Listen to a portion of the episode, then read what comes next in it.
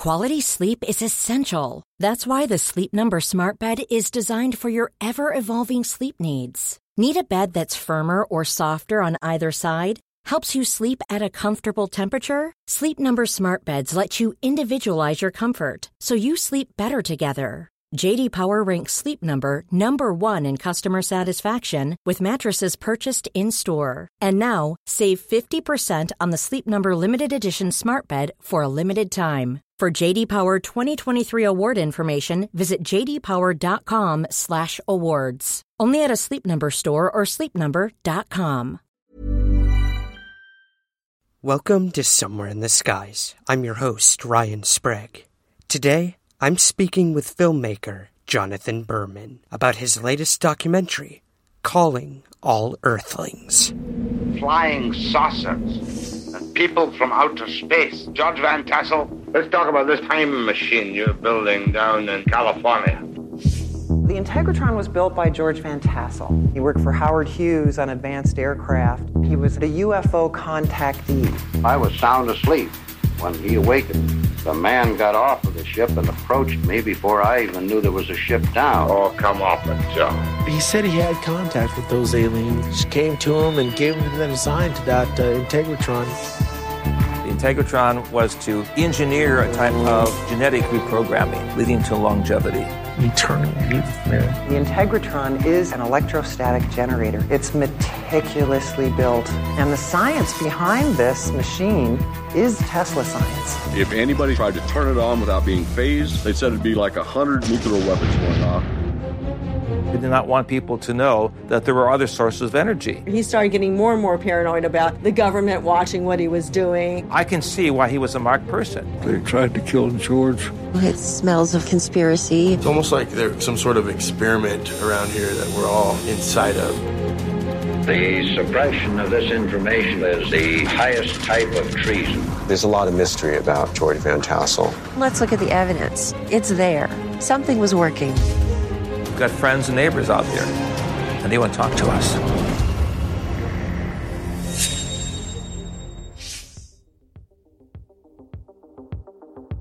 Calling All Earthlings explores a mid century UFO cult, led by one time Howard Hughes confidant George. Van Tassel claimed to have combined alien guidance with the writings of inventor and physicist Nikola Tesla and other controversial science to build an electromagnetic time machine he dubbed the Integratron. Was he insane, or could the dome really break through the boundaries of space, time, and energy? FBI agents worked against Van Tassel and the alternative community that formed out of his work. Would he finish the Integratron before the government finished him? Tune in right now to find out.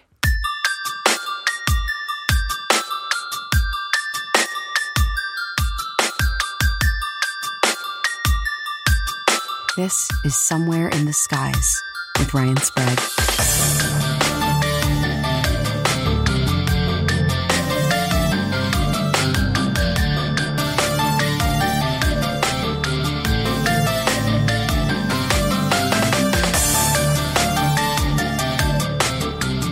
Jonathan, thank you so much for joining me today on Somewhere in the Skies. I'm excited and I'm really glad we can make this happen, Ryan. When I heard you were a, a fellow New Yorker and a filmmaker, I knew I had to get you on the show, Jonathan. Uh, I've been following the trajectory of this film for a while now, and uh, I'm so excited to see that it's finally out. We can all see it, and today we're going to talk all about calling all Earthlings. But before we dive in, man, you're fresh off the heels of a screening. Am I correct? Could you tell us a little about how that all went down? Well, you know, you make these films and it's a very long lead trajectory. Although I convinced myself that it was only going to take a year because that's what you do.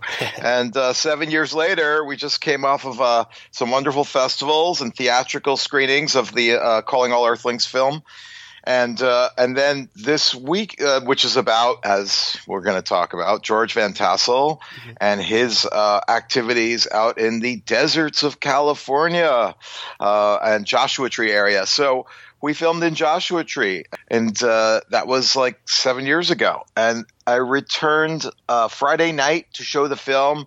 and it was just a wonderful feeling of returning and people being into it.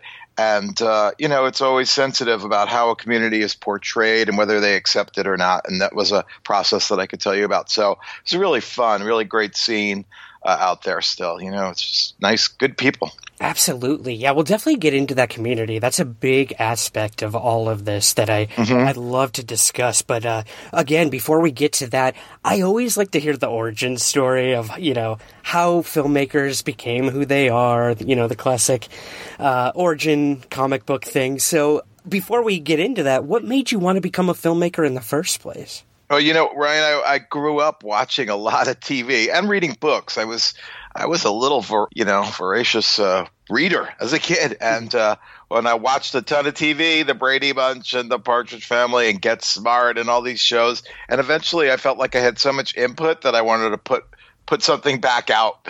so, and you know, growing up, I guess what we thought of was middle class. I don't know if that exists anymore. I had the luxury in my mind, certainly, of, or maybe uh, the luxury of of pursuing art, but I think it was just more like an intuitive thing. I just started playing music when I was a kid and having being in bands and uh, and we shot little little Super 8 movies, you know, like uh, like in what was that film with uh, the Spielberg film? Oh yeah. He always has Super 8 in his stuff, so yeah. Uh, so uh, shooting movies when we were 13, little like karate movies and mafia movies, putting talcum powder in our hair and all that stuff. So between the music and the um, and the filmmaking, uh, I um, I got into making art or whatever you call it. media. Yeah, yeah, exactly. I know it's a very uh, amorphous term for sure. Well, one of your films really caught my attention when I saw the trailer for it. So, if you don't mind, I'd love to ask you about my friend Paul. This really stuck out to me. Could you tell us a little bit about this film and what it meant to you? Well, uh, that was definitely the most personal of of my films. Um, growing up in Long Island on the South Shore, one of my best closest friends, like uh, Paul and my friend Adam is also in the film. Paul uh, was uh, a total character. He was always one step ahead of us, and he became a bank robber, and I became a filmmaker. And uh, my friend Paul is the story of our reunion. So it's a it's really a film about living on the edge and uh, friends and family of of people with mental illness. Really, because he was bipolar. That's what mm-hmm. you find out as the film goes on. You know, when the euphoria we ride the euphoria of Paul's journey as a deadhead and just getting more and more into drugs and all that, and uh, and then becoming a bank robber, and uh, then we kind of move back and say, "Wow, what is this? What is this?" Right, yeah, and I'm sure everyone can relate. Some friend or family member who just takes a trajectory you never really expected. You know, when I when I screened that film, um, which we did with public television, ITVS, which is this great branch of, of American public TV. When we did that, uh, I found that there were two peop- two different types. If I can break it down and go binary here, uh, the people who had had experiences with people off the off the charts in their life and understood what I was talking about in the film, and those who didn't. Some people were like, "Oh, well, why wouldn't you let Paul stay at your house?" It's like, "Oh, okay, you've never experienced just mm-hmm. the going with the lunar." getting drawn into somebody's world and drama and not being able to or wanting to. And, right. Yeah. I can only imagine, man. I'm, I'm sure it is a very powerful film. I, I hope to take a look at that soon. Um, one of the other things on your resume that really caught my attention, the last little question here off topic, but was Toxic Avenger 2. How the hell did this happen? I love Troma. Yeah, thanks for asking. You know, when I, after I, um, went up to McGill and I played in uh, R and B bands, played like a big show band up there, and was still you know learning about making movies. I came back to New York and worked in edit rooms, and one of the edit rooms I worked in was at the legendary Troma, and uh, I was an apprentice assistant editor, and we just did it all. And uh, um, for Toxic Avenger tar- Part Two, I did some of the voices in the film, so uh, I did some of the ADR, you know the um, off-screen voices as well as the karate sounds, and we were doing sound editing. We would get calls. You know, two. You know, you work crazy hours in film, and it was like two a.m. and we're sound editing the film, and somebody would call up and be like, "You guys stole my script," and and and we're gonna blow up. I'm gonna blow up the building, you know. And we'd be like, oh well, call back on uh, call back on office hours. You know, Lloyd and Michael aren't here. we're just working here. so it was fun, and working with Lloyd Kaufman is a hoot. He's a great guy, and he he really understands audiences too. You know. Absolutely. I believe I met him at a Comic Con one year. And yeah. my God, if you've ever seen passion in someone, you know, an executive of like a film company, that's the example right there for sure. Yeah. Um, Lloyd was more the creative and Michael was the business side. So mm-hmm. he always wanted to make sure that people were getting it. And I feel the same way. I don't want, I don't want my stuff to be too esoteric, you know. I love, you know, out there avant garde stuff sometimes. Um, I like to balance it out and I'm kind of try to be make make uh, films that are understood by el gente, you know, the people. And I mean, that's very prevalent in your your recent film, Calling All Earthlings. So before we get to the actual story, Jonathan, of George Van Tassel, how did you come to discover this man, and what sort of prompted you to want to make a film about him and his work? Well, you know, I'd finished my last film, Commune, which is about the Black Bear Ranch commune, um, kind of legendary uh, group of people getting together to change the world. Nothing nothing too audacious there. and I uh, was walking around LA as much as one can walk around LA. And I walked into the Bodhi Tree bookstore, and it's this bookstore um, that's like deals with the supernatural and yeah, all your coast to coast kind of stuff, somewhere in the skies and beyond, you know, uh, spirituality and personal growth. And I f- spied this book, and uh, uh, it was about the California being a spiritual state and it was photographs. And one of the photographs was of the Integratron dome. And I just saw this white kind of gothic dome uh, with a sign perched on it in the middle of the desert. And the sign said, for basic experimentation in life uh, extension. And I was hooked. So uh, I, knew, I knew I had to go out there, you know. right, right. And, you know, th- that the Integratron itself, which we'll get into, is so iconic now. I mean, my friends send me picture messages all the time of them going there and going out in the desert and just just to see it, this like relic that just sort of stands there. Again, we'll get into that, but like you just said, you went out there and when you decided to make the film, you embedded yourself into this community to make the film. So what was that like? I can't even imagine. That's an interesting question because um, when I made commune, I went up to Siskiyou County. And I was like, well, that's going to be pretty exotic. And I get there, I'm like, God. And first, when we made commune, first, the first thing that happened was we kind of got like interrogated by all the people in the commune. It was like a big reunion. So from ages 8 to 80, they were like, who are you? You're the media. What brings you here? You know? And then after kind of getting passing through the trial by fire with them and them on uh, the the Black Bear Ranch commune, understanding that we weren't there to get them because the media often gets stuff wrong, right? The media. Um, so with this project, there was there's like a, a, a state that you go through where you're like on on probation, you know. so I got out there and and uh, went passed through this trial by fire, which I could tell you about, but um, I realized, oh my god, these and and I really realized it again this weekend. I'm like, these are the these are the cool people I love to hang out with. These are, you know, just like in George's day, all the uh, musicians and artists and and uh, desert rats and uh, inventors and people who also may not have the money to live in a Beverly Hills mansion, as somebody says in the film.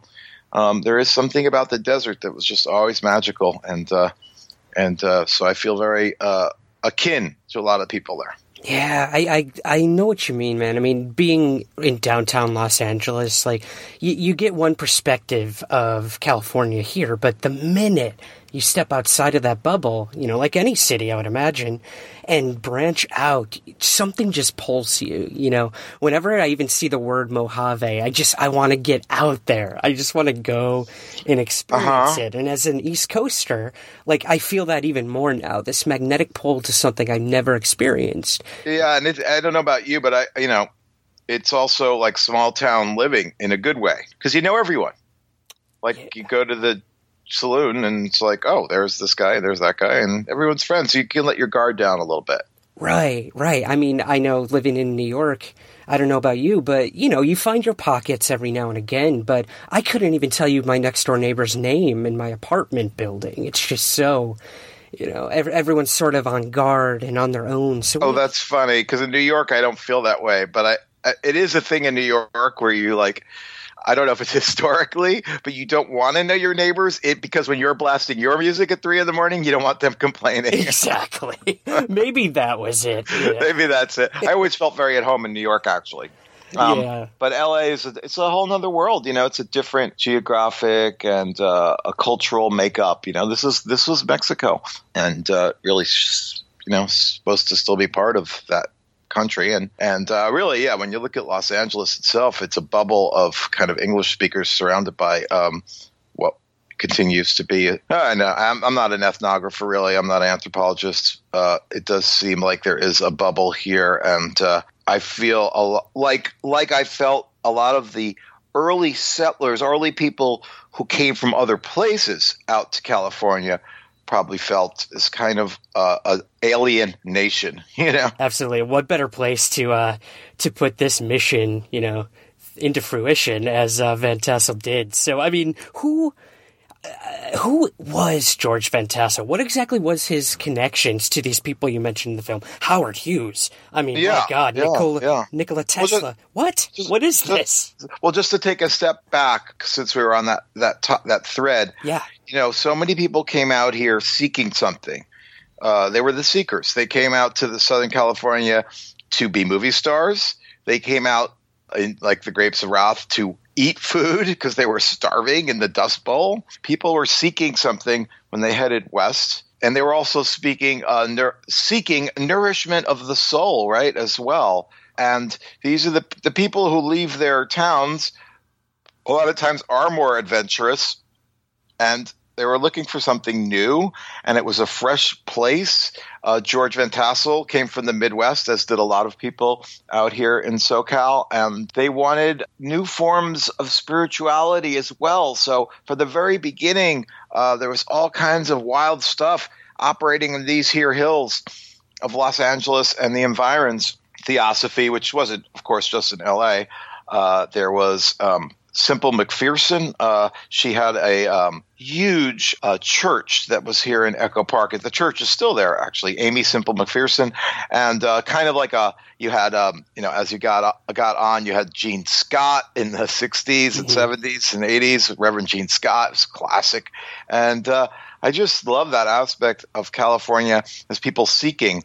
Um, once the uh, atomic bomb was dropped uh, in, uh, tested in uh, in uh, New Mexico, and then dropped in uh, Japan, uh, everything changed, and uh, people like George Van Tassel uh, felt an awakening.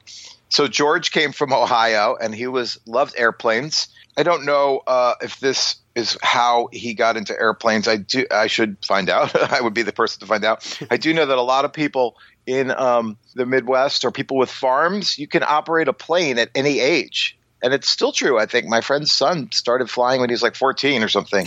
Because because you're you're dusting crops, you know. For whatever reason, George was fascinated by aviation and moved left Ohio, moved out to uh, may have studied um, some aer- aeronautic stuff. It's cl- his whole story is slightly clouded in mystery, which is really as it should be. Learned uh, uh, a lot about airplanes. Came out to California. The war, World War II, was on, and they needed people to work uh, making airplanes. And George was up for it, and he worked at Lockheed and Hughes and um, a few other facilities. And uh, as the story uh, legend goes, he became friends with Howard Hughes and his personal flight inspector. And in 1947, as it was all shutting down, he uh, moved out to the desert. And some would say he moved out just to get out of the rat race. I think he even said that. I mean, he certainly was one of the first counterculture people of the of the new age, I would say. And then other people would say, uh, no, George actually was going out to the uh, dry Harper Dry uh, Lake, which was a test facility, a secret test facility that Howard Hughes had. So either way, in uh, early 1950s, one August night, full moon, George looks up and he uh, under a butter yellow light he uh, hears a voice, booming actorly voice. That's how it comes to him, and it says, "My name is Solganda, and I would be pleased to show you my craft." And that's how his adventure uh, began uh, in, commu- in direct communication, uh, like personal communication, according to George, with uh, beings from another world. He had already been channeling. He had already been living out there for a year and, and had been singing spirituals with his family. They moved underneath this giant rock with the name of Giant Rock, and um, they um, they were sing spirituals and invite people over. Pretty soon, these spirituals were morphing into uh, channelings, and George was getting messages. And one of the messages was that they were going to give us a buzz over our capital. Mm. 1952. Yep, yep. Yeah, you know the the Washington flap. Absolutely. Yep, yep. Where the uh, you know the Air Force and Pentagon, I believe it was, even had to get involved and be like, "Everyone, calm down." but yeah, Yeah. they sent jets up even to try to Yeah. intercept the objects. Crazy. So in Washington D.C., uh, uh, uh, some unidentified objects flew right over the Capitol, really, really near the White House. And uh, George had, according to George, uh, sent a registered letter to various officials in the U.S. government a few months beforehand. So they had told them that they were they were going to try to get our attention that way. Oh wow, what I would give to have seen those letters postmarked. I know, awesome. I know. That would be something to find. You know, like this, Yeah. the poem is never finished, only abandoned. You heard that? You heard that expression? Yep, yep. I love it. Yeah. It, it fits perfectly here. I know because I'm like, oh, I yeah, I could. I'd love to see those letters. I had, Yeah. I did, ha- did not find them. We did a lot of research. Okay, so he gets he's channeling, he gets this message. You know, I, we don't want to give away too much of that, but the biggest outcome from these messages was to build this machine. So I'd love maybe if you could sort of describe what this machine was to us, Jonathan, if you don't mind. So the yeah, the Integratron was a building designed for basic research into life extension, is how George termed it. But it was much more than that. Some one of the uh, reviewers of the film called it uh, the Swiss Army knife of like of the new age. You know, of all all the things that people wanted. Um, one of which was free energy. What this was was a domed machine that was supposed to spin around and create electromagnetic waves, uh, multiple wave oscillations that would then um, use George Creel's uh, idea. Uh, Creel ha- having been the first doctor to have uh, done a blood transfusion, and Creel's idea that uh, the cells are like little batteries and that they need to be recharged. So, um, zapping the cells with electricity to rejuvenate people. And the reason why it wasn't just vanity, George's explanation of this was that you get wisdom, and just as you start moving towards being giving some wisdom, uh, you die. So the ext- the intent was to bring wisdom to the people and extend life. At the same time, the dome worked on a number of different principles, although it never was turned on, as as you know, and those include uh, Tesla's uh, benefits of negative ionization and uh, George Lakhovsky's uh, multiple wave oscillations that we were talking about. So it is a wild uh, and crazy and audacious idea.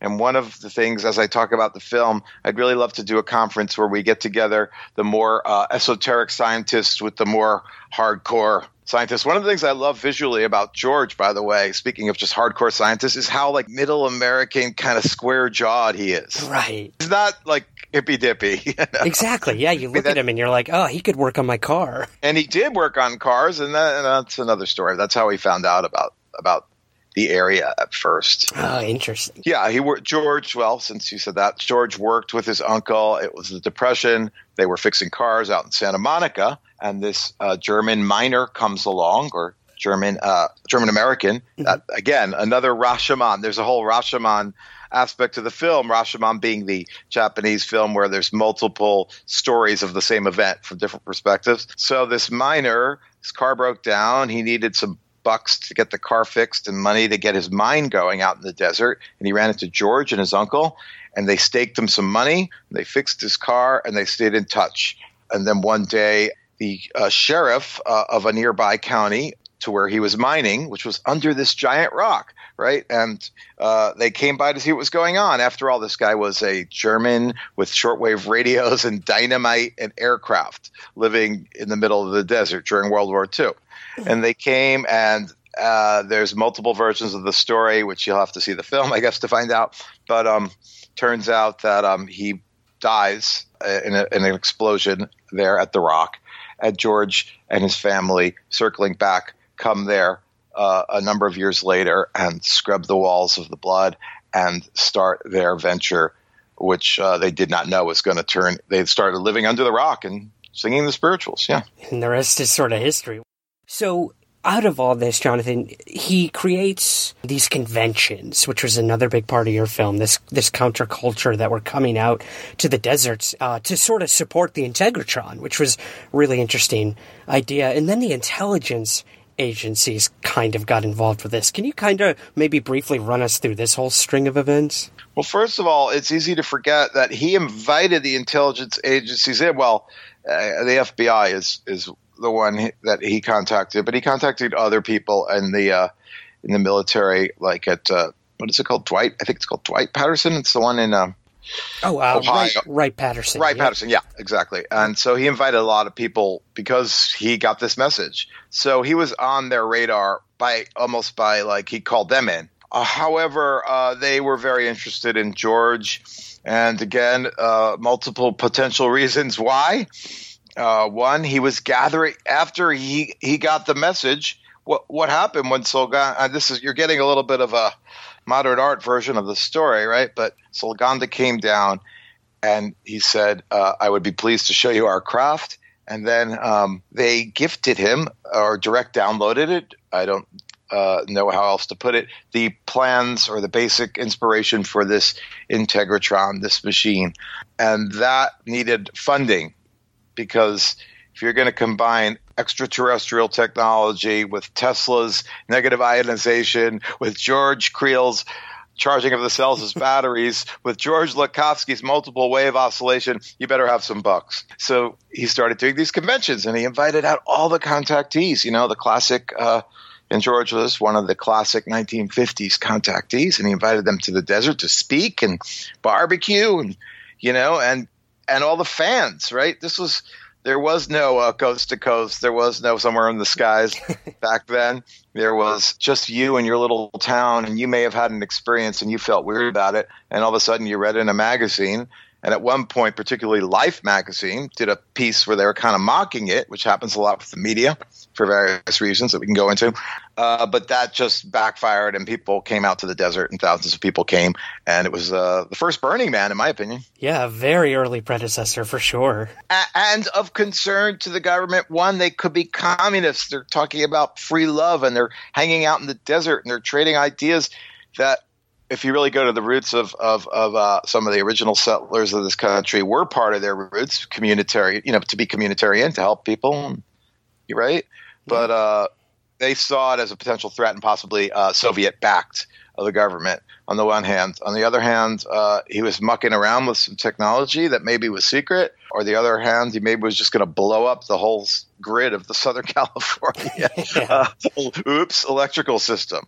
You know, there's two sides to this whole world, right? There's the excitement, and you feel it and you see it with Formica and uh, and uh, cars and uh, shopping centers, uh, for better or worse, and uh, and all the inventions and television, you know, like things that we just take for granted. Uh, these were new and bright, and then on the other side was the fear of the bomb, and uh, these two um, polarities play into this whole story um, and every beat. Absolutely. I mean, you sort of have like the foreshadowing of the Cold War creeping in, I guess, is another good way to look at it. Like, what if these contactees, what if, like, the message they were given was a Trojan horse of sorts? You know,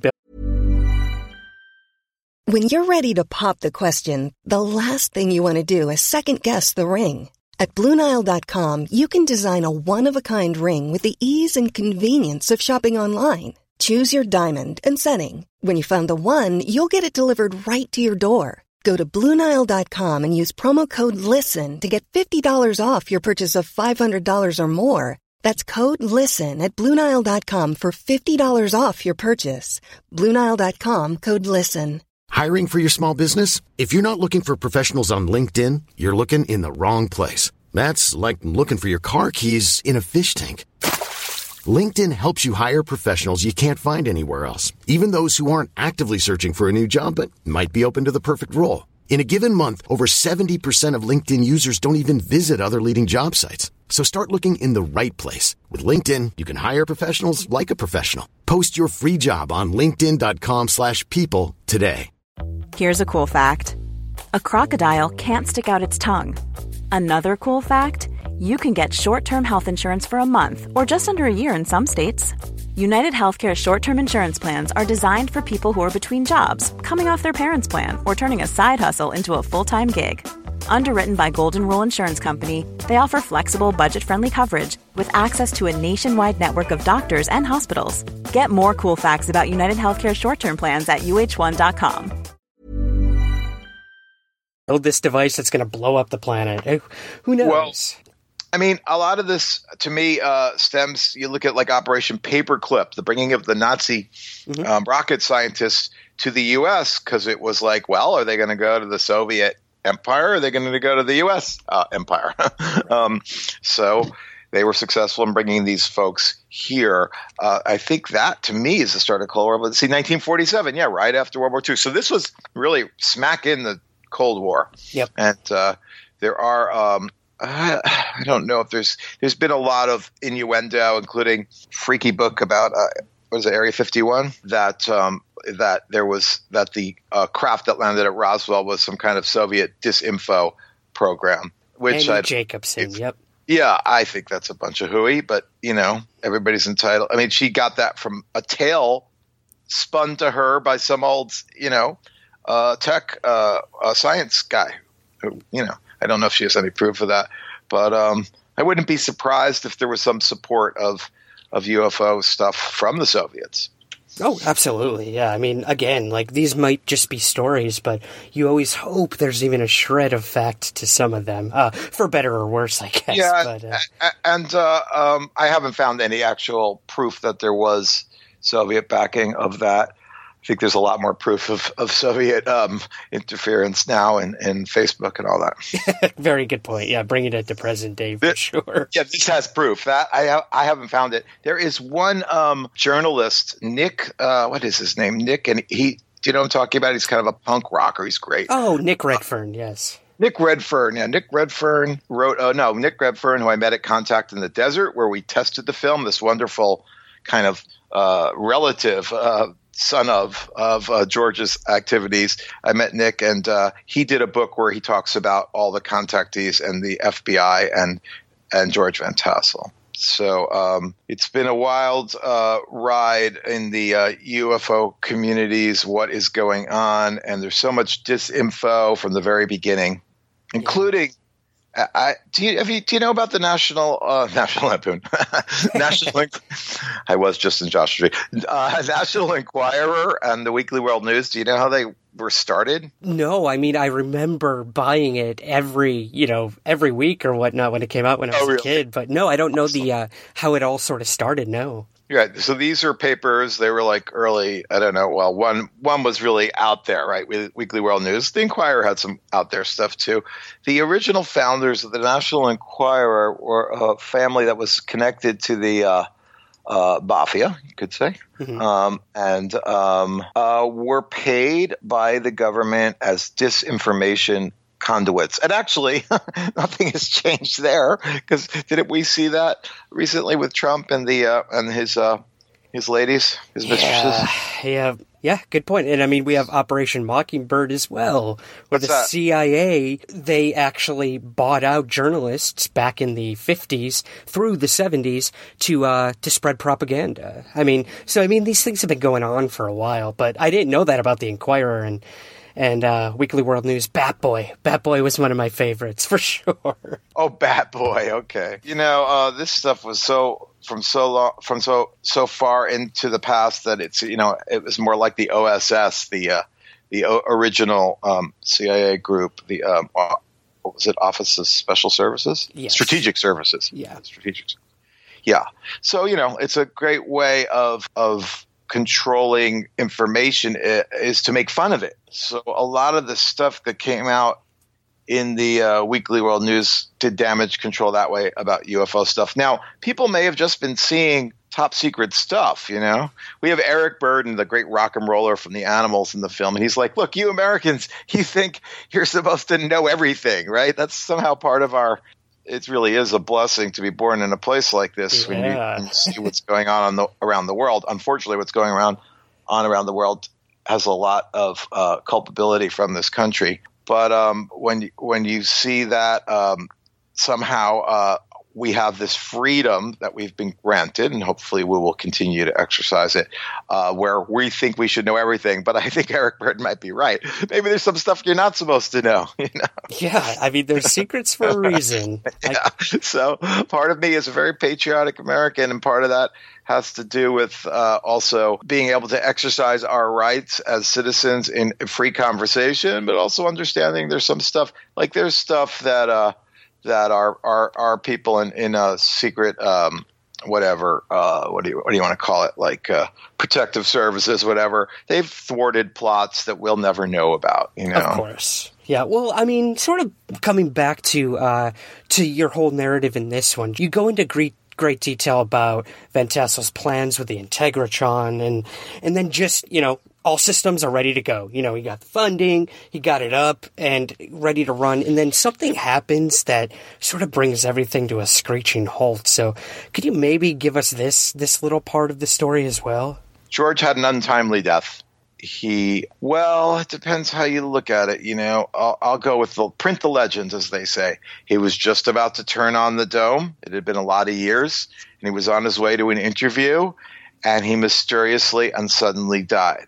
That's one version of the story. In other words, a lot of people would say, and I'm I'm not gonna vociferously deny their uh, asser- assertions. They would say that George was stopped by uh, elements of the government.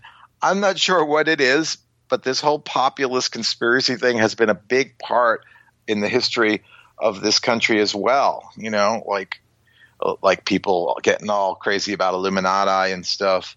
It's true that there are, you know, cabals of certain types, but uh, uh, I don't know if they were out to kill George. It, it's a beautiful legend. It's possible, you know, circling back to our our history of California part, Ryan. You know, all these alienated communities and you know little towns connected by dusty roads and this hard scrabble life. You know, it wasn't what people. You know, yeah, there were oranges and olives and stuff, and it had a Mediterranean aspect to it, definitely. But really, a lot of fast food was going on. The origins of the great and terrible McDonald's and Ray Kroc, um, depending on the day. That's how I feel. Great or so. Some people say George died from eating too much crappy food. a long way from uh, yes, murder conspiracies for sure. Yeah, I mean, I could give you three or four versions for sure of his death, but he he did die in uh, 1978, and uh, the dome was never completed, and uh, you know, various forces or people rushed in and grabbed up the stuff and the plans. You know. Right, yeah, and that, that sort of brings me to the, the three sisters. So, I mean, these are kind of the people who run the Integratron now, am I correct? You are correct, and it's so funny because you make these films and you you stitch together audio and you put together video and you hope it makes some kind of sense. And uh, I was watching it after I cut the whole thing, you know, many many times, and uh, and I realized that uh, uh, Nancy and Joanne are the Karl the Karl sisters. The third sister is like she's like the Gummo. She's never around, like from the, from the Marx Brothers. Uh, and Tron, they're the the ones that I know. Uh, the stewards or owners of the uh, dome. And uh, uh, Joanne says about Nancy, yeah, she's like, yeah, she's uh, she's brilliant. She used to work at Stanford Research Institute in uh, intelligence, in a bright software, artificial intelligence. And that recently, I was like, oh my god, she worked at Stanford Research in artificial intelligence. I'm sure your listeners are aware of SRI and its place Oh, in, yeah. in both the wonderful scientific history of this country, the invention of the mouse and the computer, I think was invented there, or that was Xerox as well. Uh, also in the more uh, woo-woo uh, parapsychology work that was done there. So that I was like, wow. So they, they own the dome. They bought it from another uh, um, owner. It went through a series of owners. It went fallow for a while. I just love that it's a spot where people project their own stuff onto, and I think that the current stewards of the dome are really good about that. Like they're able to allow me to engage in my predilection for the counterculture activities of California and make a film about it. And they will enable someone else to do their yoga retreat there. You know what I mean? Mm-hmm. It's like it's this space and this place that we can project our hopes, fears, and desires and uh, and work onto. So it's kind of neat.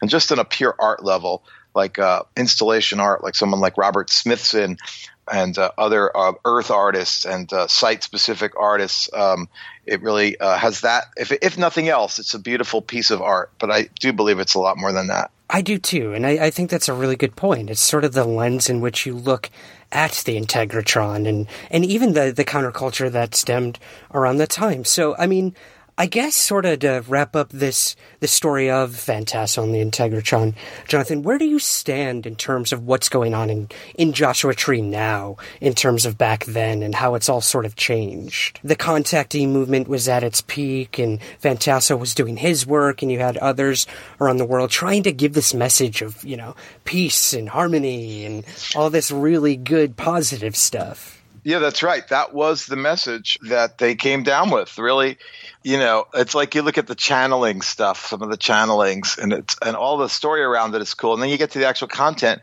and it's always kind of similar, beneficent stuff. Uh, in this case, uh, peace, love, and harmony, and and and especially a warning about the hydrogen bomb over the other bo- over the other atomic bombs that that was going to be a real issue.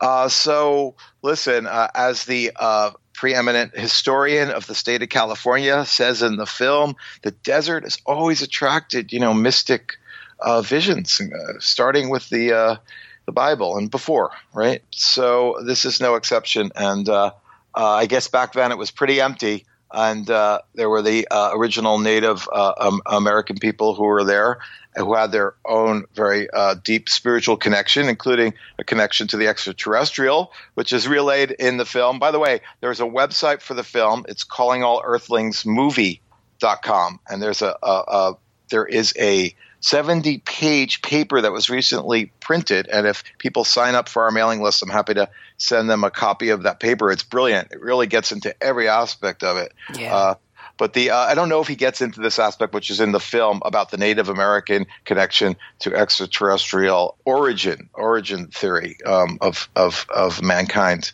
But uh, everybody who went out there seems to have been on some kind of spiritual trip, yeah. or at least, or at least, uh, don't tread on me trip, right? Like, there's a lot of a lot of veterans went out there. And we have one in our film and uh, a lot of veterans went out there and were given free land and the jackrabbit checks and yeah, it's a wild and crazy history. It is. And I mean, again, like, you know, the areas in Joshua Tree, a lot of them have changed. You got all the Airbnbs and the commercialism popping right. up. Right. I know. I know. But I mean, your film brings us back to a, a better time when this when they could invite veterans to you know deal with their PTSD or go somewhere where they're welcomed you know so I mean I'm hoping that's still the case when it comes to the Integratron and the work with the Three Sisters and in all of this swirling around Van Tassel's original message. And what I find also really interesting is that you recently, in your interviews, you talked about you went to Malibu for a screening and someone told you that they they believe there's other Integratrons that have been built throughout the world. Now, I know there's nothing to sort of prove this, but I found that pretty interesting as well. Well, the dome itself is uh, built on the uh, right on the border of uh, one of the largest military installations in the world, uh, 29 Palms uh, facility. Uh, 29 Palms. it has a official name, but we, we know what it is. It, it runs from the town of 29 Palms all the way up towards the top up the five. It's a huge area with, you know, uh, faux Iraqi villages, you know, and uh, all kinds of stuff going on up there. And uh, there's always been this connection between the military and the Integratron, one bringing more uh, uh, about uh, aggression and the other um, more about the peace and the people in Joshua Tree who are the peace. The peaceful heirs, spiritual heirs of Van Tassel, who I just hung out with this weekend. You know, not officially, but you know, Mm-hmm. They they are carrying on a lot of the same stuff. So yeah, it is a funny thing about uh, capitalism. I'm I'm not against capitalism. I think it's a good thing. I think a mixed economy is nice. But I was just out there, and somebody was saying, "Oh, uh, Clive Wright is one of the musicians in our film, and he lives. He's lived there forever. Brilliant uh, British musician." And uh, they were like, "Oh, I can get you 200 bucks a night for your." For your Airbnb instead of 75. I'm like, hey, hold on. Next time I come out, my, my rate to stay at Joshua Tree is going to double.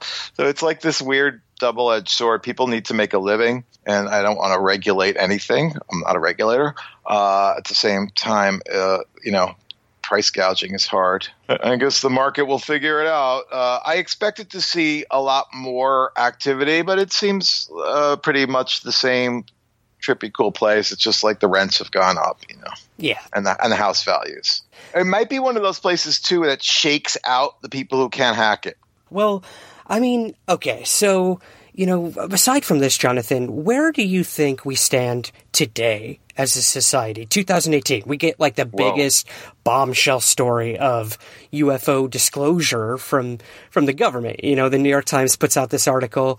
The Pentagon's been investigating UFOs secretly for like eight, ten years or something like that. Where which are, think- which article are you referring to? The um this was the New York Times article. that came out in December. right Yeah. through, and I think that was through Tom DeLong, DeLong, DeLonge. How do you say it? Correct. Yeah. Yeah, yeah, organization. Yeah, yeah. I mean, for a lot of people, they're like, "Duh, we knew that." yeah, but uh, but for the for that to be in the New York Times is a big step. Yeah. Yeah, where do you stand on, you know, UFO disclosure? You know, th- this idea that the government is going to tell us what they've known for so long, or uh, that a. It's an interesting question. I never, Yeah. I haven't really thought that through. Uh, I, I mean, I would think that people love to gossip and talk. So let me, let me say it brings up a more, uh, uh, not more, but an interesting question of the whole world we're in right now of fake news and real news. Mhm. How the heck do we know what's real? And this is the ultimate subject where, where we don't know. Uh, One thing that leads lends credence to it for me, which is very intriguing. I spoke to this guy, uh, Robert Salas, while as I was making the film. Do you know him and his work? Uh, yes, the gentleman with the nuclear bases, right? Exactly. That is you should get him on your show because that is a really interesting story. Yeah. That that um, nuclear he that he has a group of uh, people who were uh, military officials, many of them high ranking, and that they experienced odd shutdowns from uh, extraterrestrial forces, according to uh, the way Salas describes it. I don't know if he explicitly says, yeah, I think he does. And uh, so there is something going on. I, I don't know. You know, it's like it's like if you ask me about George Van Tassel on Monday, I might say, "Oh, he's Tom Sawyer trying to get his fence painted and you know live a life in the desert." And on Wednesday, I could say, "Yeah, the guy was had this brilliant idea that's 30 years ahead of his time." So the disclosure issue is interesting. We all want to have an interesting life of significance, right? So if we said no, it's all a bunch of hooey, that would that would suck. It would suck either way. I say that as a film professor and uh, at Cal State, um, wonderful school, Cal State San Marcos. Um, but um, we all want to live lives of significance on the one hand, and it's possible it's all just illusion. And it, on the other hand, it could be uh, disinformation to keep people busy. And on the third hand, because we're aliens, we have three hands, it's very possible that there is a bunch of stuff that is hidden. I'm sure there are people uh, you've had on your show who know a lot more about this than I do. I'm just a film guy. I make films about communes and uh, weird domes, and I'm on to my next uh, thing after this. Yeah, absolutely. Well, we're happy to have you, man. yeah, thank you. Yeah, I have really, I think it's fascinating though. And then the thing is, like, yeah, of course, I fell into a lot of rabbit holes. The Majestic Papers, for one. It's like, aha, we have definite proof. And then it's like, oh, turns out they were probably faked. yep. Welcome to my life. Yeah. Right. And even, and, and maybe they weren't faked, although according to someone who I really love and trust, who's a great filmmaker, uh, Chris Munch, you should try to get him on your show. He's doing a film about that Eisenhower meeting. Uh, Chris was saying, yeah, that the Majestic Papers are probably a hoax, but he's a believer. Yeah. I I certainly believe there's intelligence outside our planet. That's I don't think anyone would say otherwise. I would hope Uh, not at this point. Yeah. I think the visit could have been more of a um, mushroom, you know, what are like uh, mushroom spores kind of thing, like crystallized intelligence that could live for millions of years, and that's how uh, we we became associated. Uh, we're all stardust. We're all from multiple planets, right? So I don't know what the government knows. Yeah, I don't. I just feel like on the one hand, the government is uh, is still working with like old IBM machines with like green type. You know, like these are the people who are keeping all these secrets. Do you know what I mean? That's what I was saying about gossip and all that. Absolutely, like, yeah. But people have stepped forward. What's your What's your feeling? We'll go into our UFO chat mode. What's your feeling on uh, Bob Lazar and that that whole thing? Yeah, so I mean, I've looked extensively. We did a special episode all about Bob Lazar, and, and the the community, the quote unquote UFO community, is very divided on it. And, okay, yeah, yeah. You know, I, I personally, I, I give him, I want to give him the benefit of the doubt. I, I don't see what this man really had to gain. I mean, he's sort of, you know, been put through the ringer, both personally and professionally, after coming forward with all this. So I, I don't really see a motivation to lie about it. We've recently found people who have worked with him at Los Alamos, where he Right. said he'd worked. right, yeah. So Yeah. I mean, there have been some developments in that whole Bob Lazar's story, but enough to definitively say yes, he was there. He worked on what he said. No, we'll never know. It's just a story, just like all of these things. I think we deal with within the UFO community and beyond. So, yeah, I, I'm still on the fence about it, but I'm leaning more towards believing a lot of his story than disbelieving for sure. Yeah, there are elements where it seems like he made some stuff up, and then it's always hard. Like my friend, my friend Paul, right, who I did the film about, after robbing all these banks, he eventually went to prison. In prison, he was put in a minimum security facility, and his buddy there was Lyndon LaRouche. And if you're into conspiracy stuff, Lyndon LaRouche was a real interesting, squirrely character, definitely involved with some dark stuff.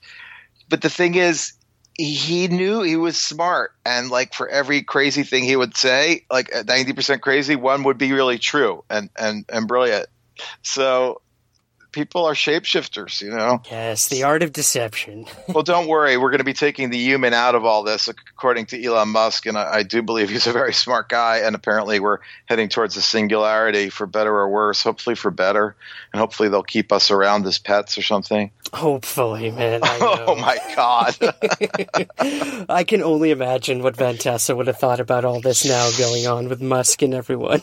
well, that that's the thing. Van Tassel was a peace and love guy, you know, and that was a radical message, and that's not the way things have transpired, unfortunately. Although some people would say we're in a period now that's more peaceful than ever, you know what I mean. There's always another side to the to the story. Yeah, and the thing about good science fiction, I've, I've been starting to uh, uh, with my professor of, of at McGill, where I went to college, and he's the uh, world's one of the leading. He's I think the leading critic of of um, science fiction.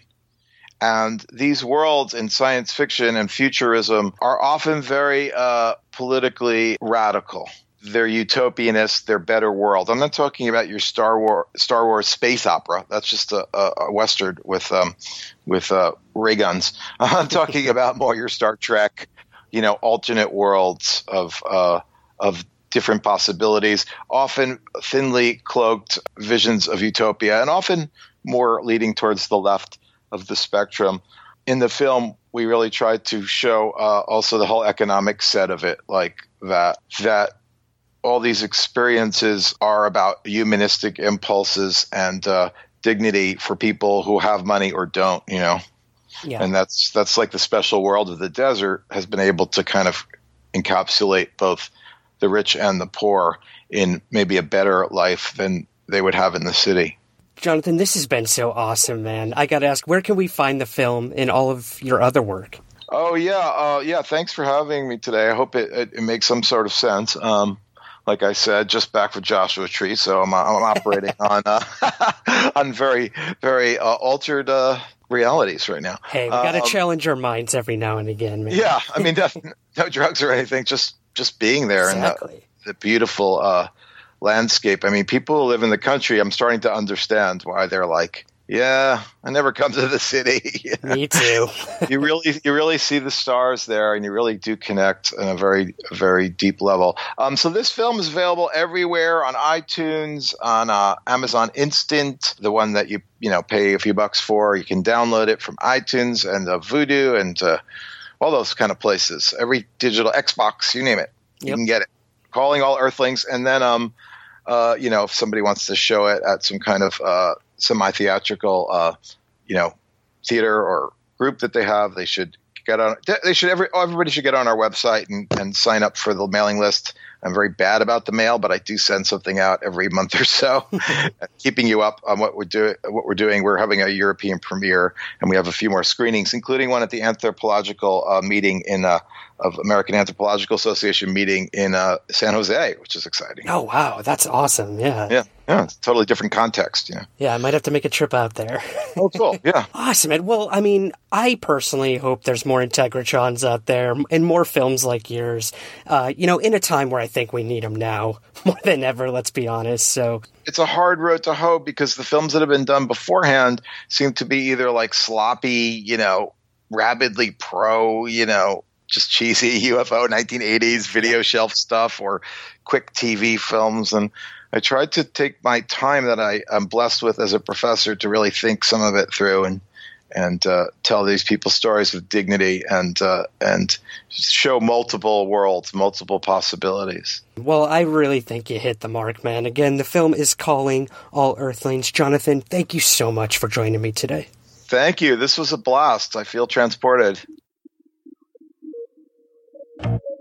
That's it for this week's episode. Again, Calling All Earthlings is available on most streaming services, or you can purchase it right through the website callingallearthlingsmovie.com. Somewhere in the Skies recently hit number one in its category on Apple Podcasts and iTunes Canada. Thank you so much to all my Canadian listeners for making this happen. For my listeners in the United States and abroad, I hope you'll take a few moments to subscribe, rate, and review the podcast on your country or region's Apple Podcasts. It helps the show gain new listeners. Thank you for your support. If you'd like to receive bonus episodes, content, and rewards at many different levels, please consider becoming a Patreon subscriber today. To learn more and to contribute, visit patreon.com slash somewhere skies. We're on Twitter at Somewhere Skies and Instagram at Somewhere Skies Pod. You can also join our very active Facebook page to discuss past, present, and future episodes, and also join in on our daily conversations.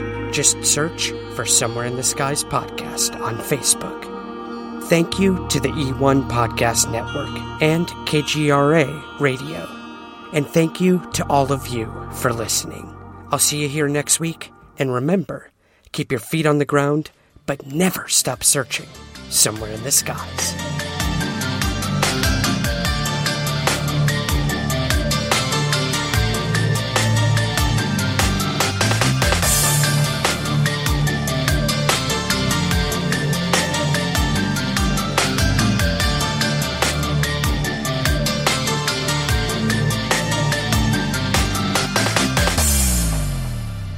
Somewhere in the Skies is produced by Third Kind Productions in association with the Entertainment One Podcast Network. To learn more, visit entertainmentonepodcast.com.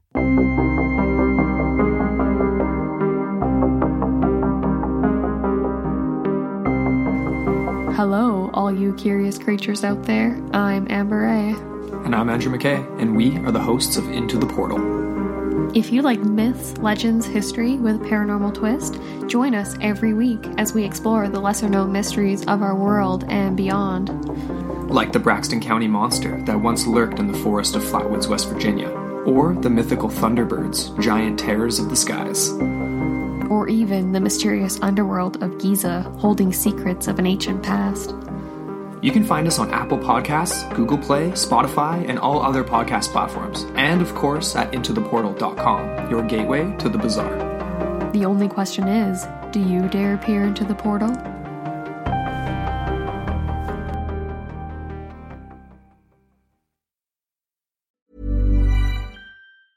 Even when we're on a budget, we still deserve nice things. Quince is a place to scoop up stunning high end goods for 50 to 80% less than similar brands. They have buttery soft cashmere sweaters starting at $50, luxurious Italian leather bags, and so much more. Plus, Quince only works with factories that use safe, ethical, and responsible manufacturing. Get the high-end goods you'll love without the high price tag with Quince. Go to quince.com slash style for free shipping and 365-day returns.